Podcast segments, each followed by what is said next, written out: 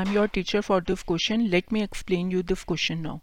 The angles of elevation of the top of a tower from two points on the ground at a distance a meters and b meter from the base of the tower and in the same straight line are complementary. Prove that height of the tower is under root a b meters. पहले हम diagram के through देखते हैं. A B हमने लिया tower और सी और D हमने दो पॉइंट्स लिए या दो पोजीशन ली जो ऑब्जर्वेशन की हैं. अब हमारे पास क्या है, जो पूरा कंप्लीट ए सी है ये है ए मीटर्स और ये जो है ए डी ये है बी मीटर. तो इससे सी डी मेरे पास कितना आ जाएगा, A minus B metres, right.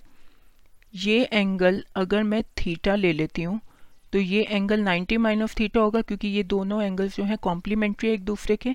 Complementary का मतलब होता है कि दोनों एंगल का सम है ninety degree. Height of the tower जो कि मेरे को फाइंड करनी है उसे मैंने ले लिया एच, राइट. अब सबसे पहले हम क्या करेंगे, angle triangle D A B. Triangle D A B में क्या होगा, A B upon A D equals to tan of ninety minus theta. A B कितना है एच, ए डी है मेरा बी, तो ये इक्वल हो जाएगा कॉट थीटा के.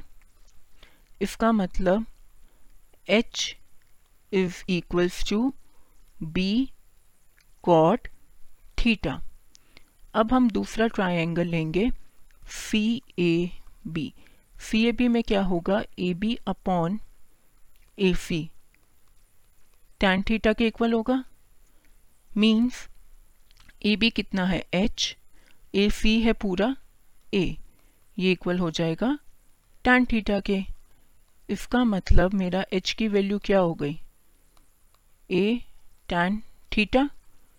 अब फर्स्ट और सेकंड को अगर मैं मल्टीप्लाई कर दूं, जो दोनों एच की वैल्यूज आई हैं उन्हें अगर मैं मल्टीप्लाई कर दूं तो क्या आ जाएगा मेरे पास, H square is equals to A tan theta into B upon tan theta. Cot theta को वन अपॉन टैन थीटा लिख सकते हैं. Tan theta tan theta cancel out हो जाएंगे, तो ये आ जाएगा H square is equals to A B. Finally जो हाइट मेरे को प्रूव करना था वो आ जाएगी under root A B metre. I hope you understood this question. Thank you.